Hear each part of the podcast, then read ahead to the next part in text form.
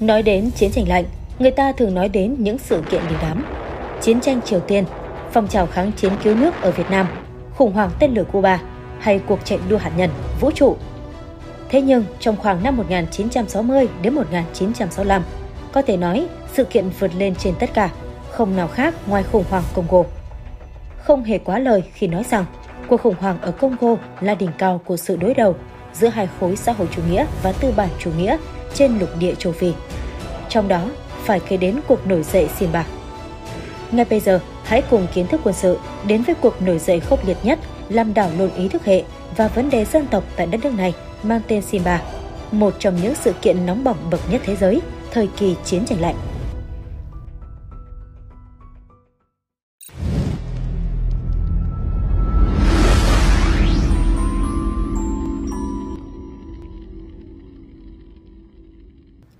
Cuộc khủng hoảng ở Congo là một chuỗi sự kiện cả chính trị lẫn quân sự phức tạp.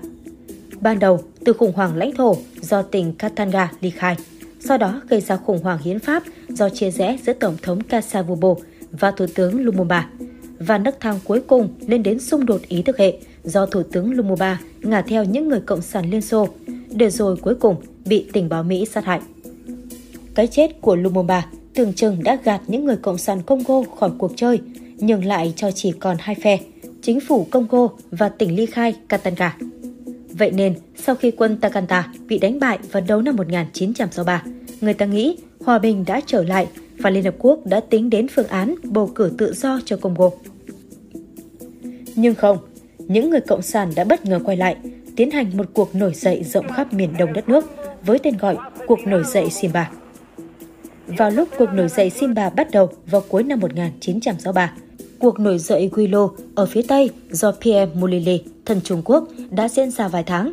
Và quân đội Congo dồn lực lượng của mình vào Guilo để tiêu diệt quân của Mulili. Điều này tạo ra một khoảng trống ở phía đông, nơi có những đơn vị lớn, trang bị tốt của quân Congo nhưng lại thiếu sự chỉ huy từ thủ đô. Quân Simba vào thời điểm ban đầu chưa đánh lớn với quân chính phủ. Họ tổ chức vài cuộc tấn công nhỏ, nhưng trong mỗi cuộc tấn công, họ lại gửi thư trước cho quân chính phủ nói những lời đe dọa về sự hùng hậu của lực lượng Simba. Không ít trong số đó là nói phóng đại để tác động tinh thần của quân Congo. Nhưng bằng một cách khó tin nào đó, cách làm này lại phát huy hiệu quả không ngờ. Nhiều đơn vị quân Congo đã bỏ chạy mà không cần giao chiến sau khi quân Simba gửi thư đe dọa, để lại số vũ khí lớn. Trong khi đó, ở thủ đô chính quyền Congo lại gần như bị che đậy khỏi những gì đang diễn ra ở miền Đông. Một phần nguyên nhân là họ đang dồn lực ở vùng Gilo không chỉ gửi thư đe dọa, quân Simba còn có một phương thức mang màu sắc mê tín. Đó là họ cho binh sĩ mặc những trang phục kỳ quái của các phù thủy, nhảy múa trước quân chính phủ khi giao tranh. Những binh sĩ Congo vốn là những người cũng mê tín, nghĩ rằng quân Simba đã được làm phép để không trúng đạn nên đã không ra bắn.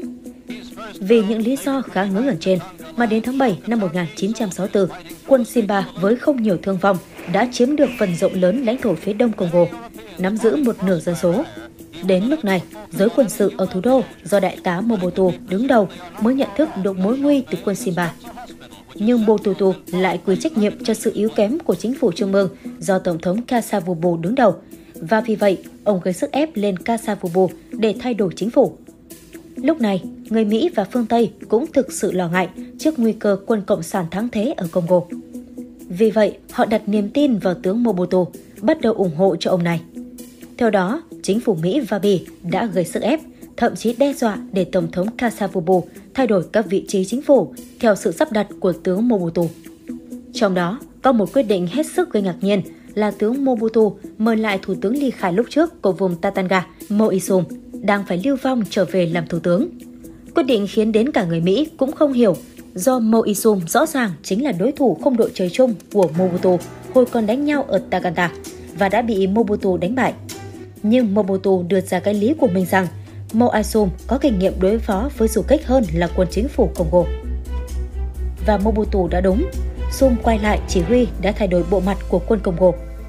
Chỉ có điều, vai trò của Sum không chỉ là có kinh nghiệm đối phó du kích như Mobutu nói, mà quan trọng thực sự là Sum có quan hệ với lính đánh thuê.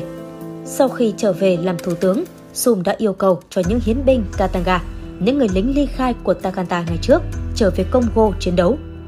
Trong số những hiến binh Katanga, không ít người vốn là người da trắng, có quan hệ với các tập đoàn lính đánh thuê ở châu Âu, Nam Phi.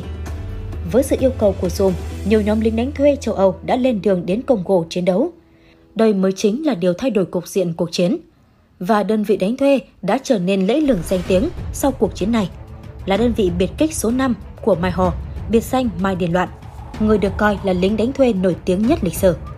Hàng chục nghìn lính đánh thuê bắt đầu đến Congo ồ ạt từ tháng 7 năm 1964, đánh dấu giai đoạn phản công của chính phủ Congo.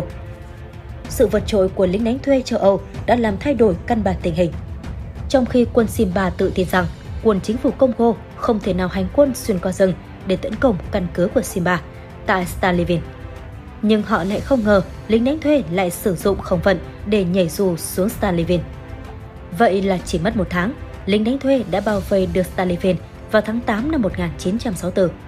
Lúc này, trong thành phố, hàng chục nghìn dân thường gốc Âu và hàng trăm nghìn người dân gốc Phi đang bị kẹt lại.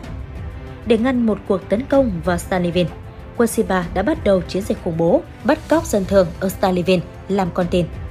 Họ cũng đồng thời thảm sát những linh mục công giáo, giáo viên, quan chức, cảnh sát, bất kể da đen hay trắng, những người mà quân Simba cho là có thể hợp tác với quân chính phủ Congo.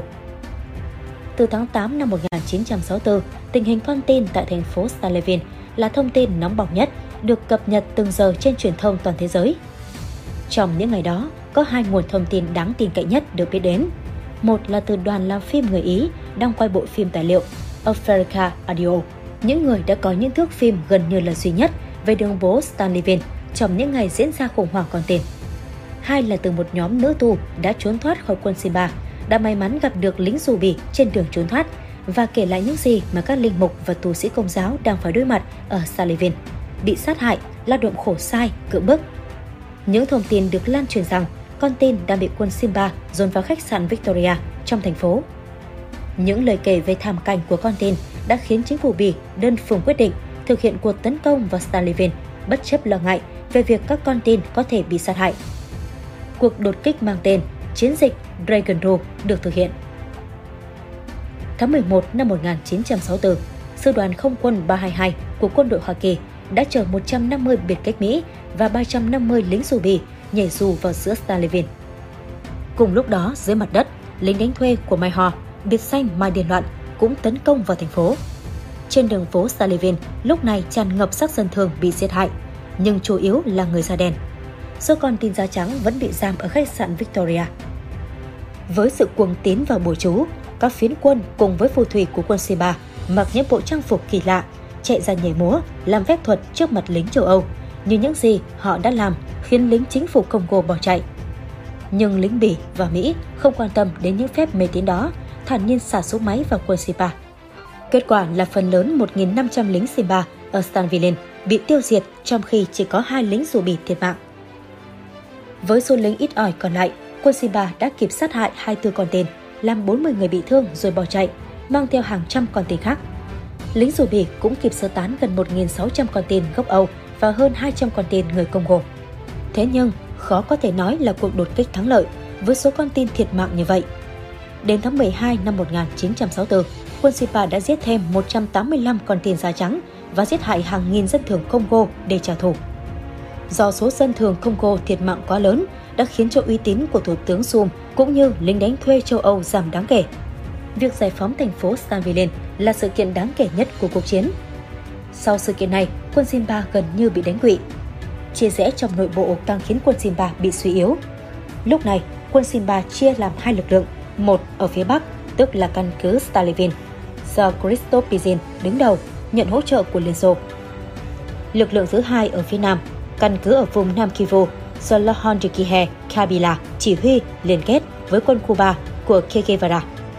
Tuy nhiên, sau những thất bại và vô kỷ luật của quân Simba, Che Guevara đã rời Congo, bỏ mặc cuộc nổi dậy. Vẫn còn hơn 100 lính Cuba ở lại chiến đấu. Trong lúc đó, tình hình khối xã hội chủ nghĩa ở châu Phi và toàn thế giới cũng có bất ổn. Tháng 6 năm 1965 xảy ra đảo chính ở Algeria, một trong những nước châu Phi hỗ trợ quân Simba nhiều nhất. Trên thế giới, Liên Xô và Trung Quốc chia rẽ. Vì thế, sự viện trợ cho quân Simba gần như bị chặn lại. Mùa hè năm 1965, quân chính phủ Congo phát động cuộc tấn công cuối cùng vào cả hai căn cứ của quân Simba ở cả phía Bắc và phía Nam. Cả hai căn cứ sụp đổ. Dù cuộc nổi dậy cơ bản đã bị đánh bại, nhưng đến tận tháng 11 năm 1965 vẫn còn 100 lính Cuba ở lại Congo do tướng Victor Direct chỉ huy. Nhóm lính này sau đó rút lui hoàn toàn yên bình mà không hề bị quân chính phủ Congo đụng tới.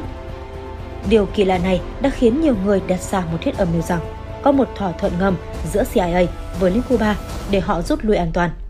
Bởi vì thực tế, trong chiến dịch ở Congo, CIA đã sử dụng 200 người gốc Cuba làm cố vấn cho quân chính phủ Congo.